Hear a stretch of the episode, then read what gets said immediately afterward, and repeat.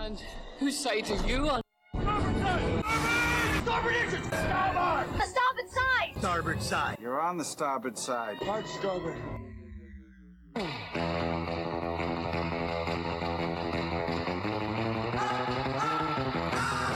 Hello, my fellow Floridians. Welcome to the starboard side. Thank you so much for stopping by. We made it through Monday. Now it's time to tackle Tuesday. And in order to help you do that, I've got a couple of uh, let's let's call them interesting stories to cover. Uh, you, you know, it's great. I, I really enjoy uh, the state of politics in this country right now because it's shining a light on the extremes on both sides, no doubt. Uh, but especially the the openness and and just the the brazen display of how crazy the left has become is it's more obvious than ever. Uh, and, that is very evident in a couple of articles that I'm going to uh, share with you today uh, that I read yesterday. So uh, let's start with this first one. And by the way, if you've got little ears in the car or around the house that you're listening, uh, you may want to fast forward for the next couple of minutes because this particular article uh, is, is probably not good for, for the little ones. So I'll give you a second to do that while I pull up this article. And this is from the LA Times yesterday. The title of the article is STDs in LA County are skyrocketing. Officials think racism and stigma may be to blame. So uh, already the the premise of the article uh, is clearly wacky, but let's keep going for a minute. It it begins like this. Uh, the teenagers tucked their hands into their sweatshirt pockets as they shuffled to form a circle. Some gazed at the asphalt, trying to avoid the game they'd been drafted to play. Quote, it's like hot potato slash musical chairs, but with a penis, said the girl leading the group. Uh, the kids gathered on a spring morning in South LA where they began a hands on lesson in sex education. So, uh, this is okay. The, basically, the article en- ends up arriving at the conclusion that because of economic reasons, uh, that the STD issue is a also uh, is also a racial issue or stems from racial injustice, which again, and, and we can go back to this over and over again because this is just what liberals do. Uh, this is called the bigotry of low expectations, basically saying that uh, because black people are low income, that they can't handle having sex, uh, or that just because they are black people and just because black people uh, have a higher rate of STDs, it must be because they are low income.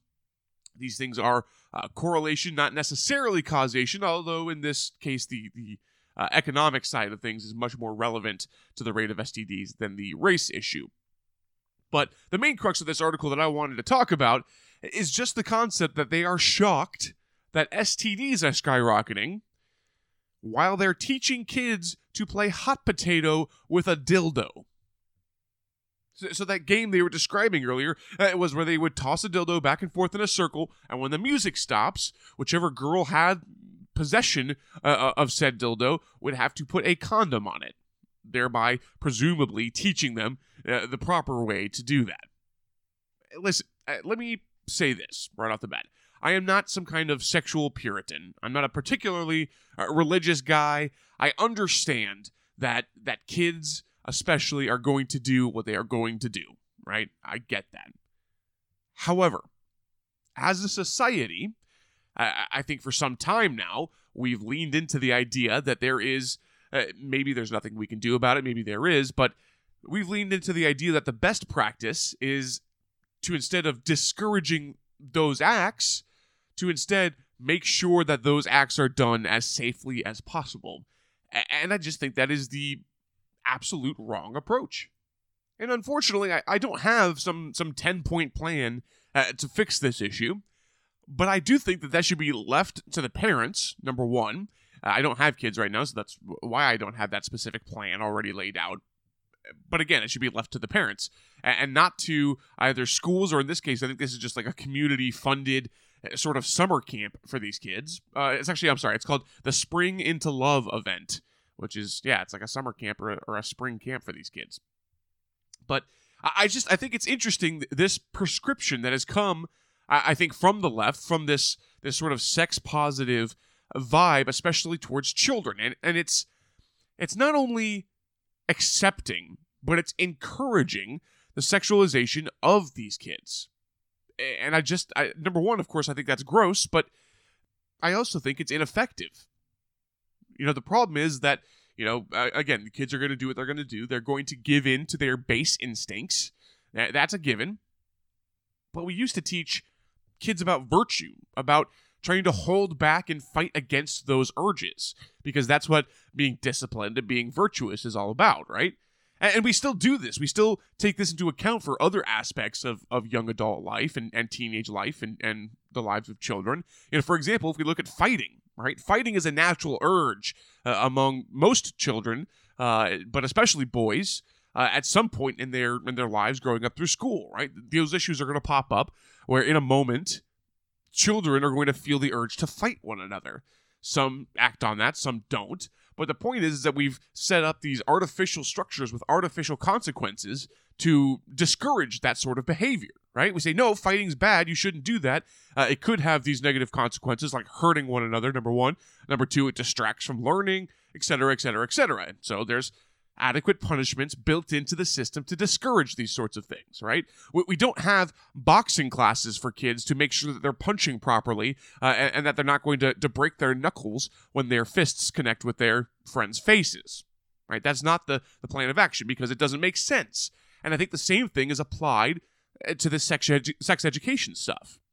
Yes, again, the kids are going to give into these actions, but when we encourage that, right? When we say, hey, that's okay. It's okay to give in to what you want to do because it's natural. It sends a confusing message. Because in the next breath, you're telling them, okay, if you're going to do that, you know, if you're if you're going to accept what feels good and what feels natural, then you, you should do it safely. So here's this condom. But guess what, gang? And and uh, again, this is you know not safe for little ears or anything, but uh, the truth of the matter is condoms don't feel good. it's boring. Uh, it, it, really kills the mood when you have to pause, uh, you know, a passionate moment to to put a condom on. And so when you're when you've already encouraged a kid and said, "Hey, uh, you know, sex is a perfectly beautiful, wonderful, natural thing," which it is. Okay, again, I'm not a Puritan, but this is the the thought process. When you tell a kid that sex is a natural, beautiful, wonderful thing, and you should just accept that you're going to have it, the next step is not oh, let me go ahead and put this condom on. It's, oh man, those condoms sucks. It doesn't feel good. So I'm going to do what feels right and what feels natural, what feels wonderful and beautiful, and not wear one. And, and then we're surprised when we end up with skyrocketing STDs and skyrocketing pregnancies. It's it's a whole. I just I think this is an approach issue, and I think it's absolutely backwards from from where we ought to be. So. Uh, anyway, if I if I haven't sounded like an old man enough yet, the next story we're going to be covering is all about marijuana. Uh, but it's also tied into to a more sinister story uh, that broke over the weekend, uh, and it's all about the Parkland shooter. This, uh, well, you know what? I'm not even going to say his name. The, the Parkland shooter, who apparently, and the news broke over the weekend that he was a part of and was released, so to speak, was let go five times because of an Obama era program called the Promise Program. Now, just a little backstory. Uh, at some point, uh, the Obama team noticed that uh, for youths, the arrests and incarcerations uh, were mainly focused on minorities.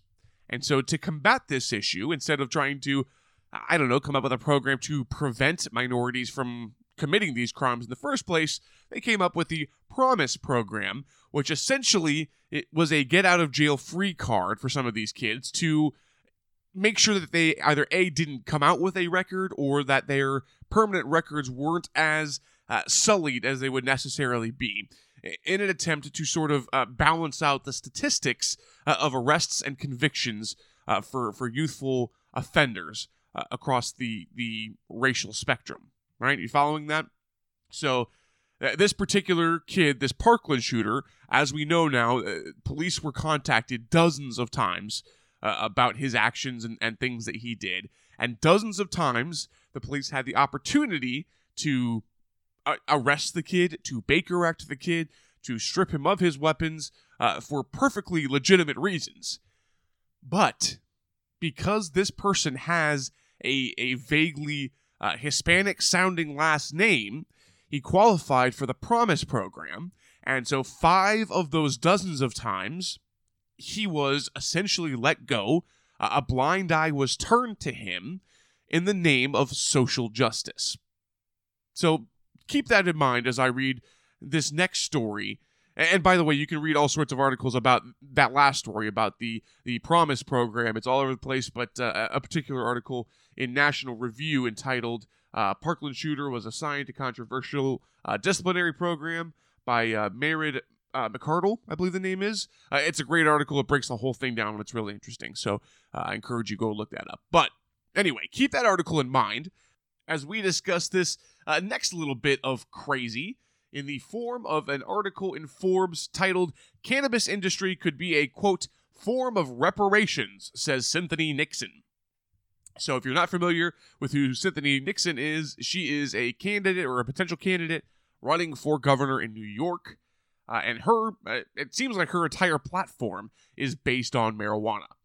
Uh, for whatever reason, as liberal a state as New York is, they have yet to uh, adopt legalization of marijuana, and Cynthia Nixon wants to change that, uh, but not necessarily just for the reasons uh, of enjoying the substance, apparently. She believes that it should be legalized as a form of racial justice and that licenses for uh, distributors or uh, what do you call them uh, dispensaries uh, should be prioritized for black and low income areas as a form of reparations you see this whole premise uh, at least the premise that cynthia nixon is running on is, is very similar to this promise foundation which or excuse me promise program which is also very similar uh, to the sex ed story we were talking about earlier.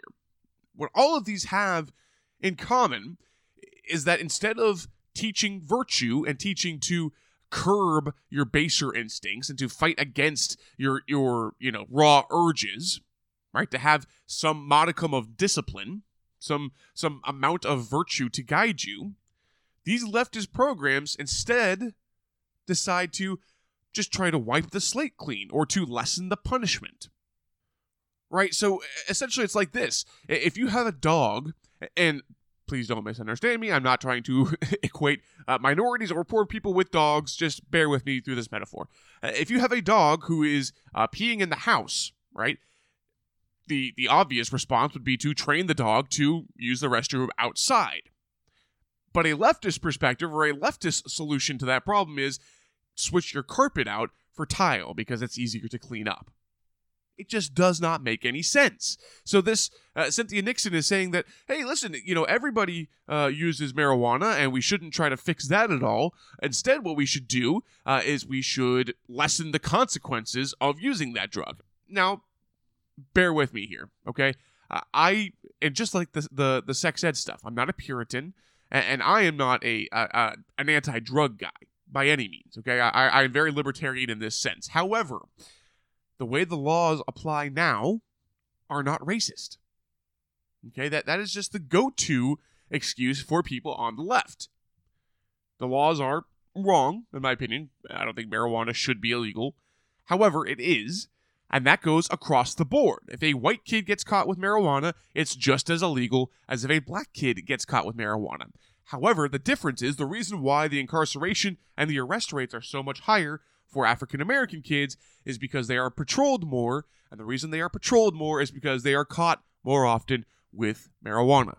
It's just that simple. This is not racism. This is a results-based system, and that's what happens. So, uh, guys, it's just you know, uh, again, like I said at the beginning of this whole episode, I, I am enjoying the the display, the full display uh, of the craziness of the left as it stands today. It, it's remarkable to see uh, and we need to keep pointing it out and, and shouting it from the rooftops and say, hey, uh, yes, this was written about in Forbes. Yes, this was written about in the LA Times, but it's crazy and it's backwards and it's weird and it's wrong.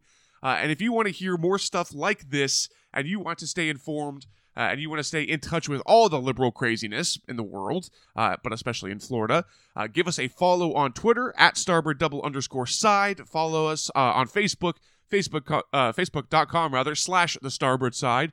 Uh, we just added my buddy DJ, and and already uh, the engagement has been a lot higher with you guys. So thank you very much if you're if you're new to us and if you're new to to liking the page and and uh, being plugged in with us. Welcome aboard. We're we're really happy to have you. Uh, we'll be back tomorrow with a brand new episode. Thank you again for listening. This has been the Starboard Side.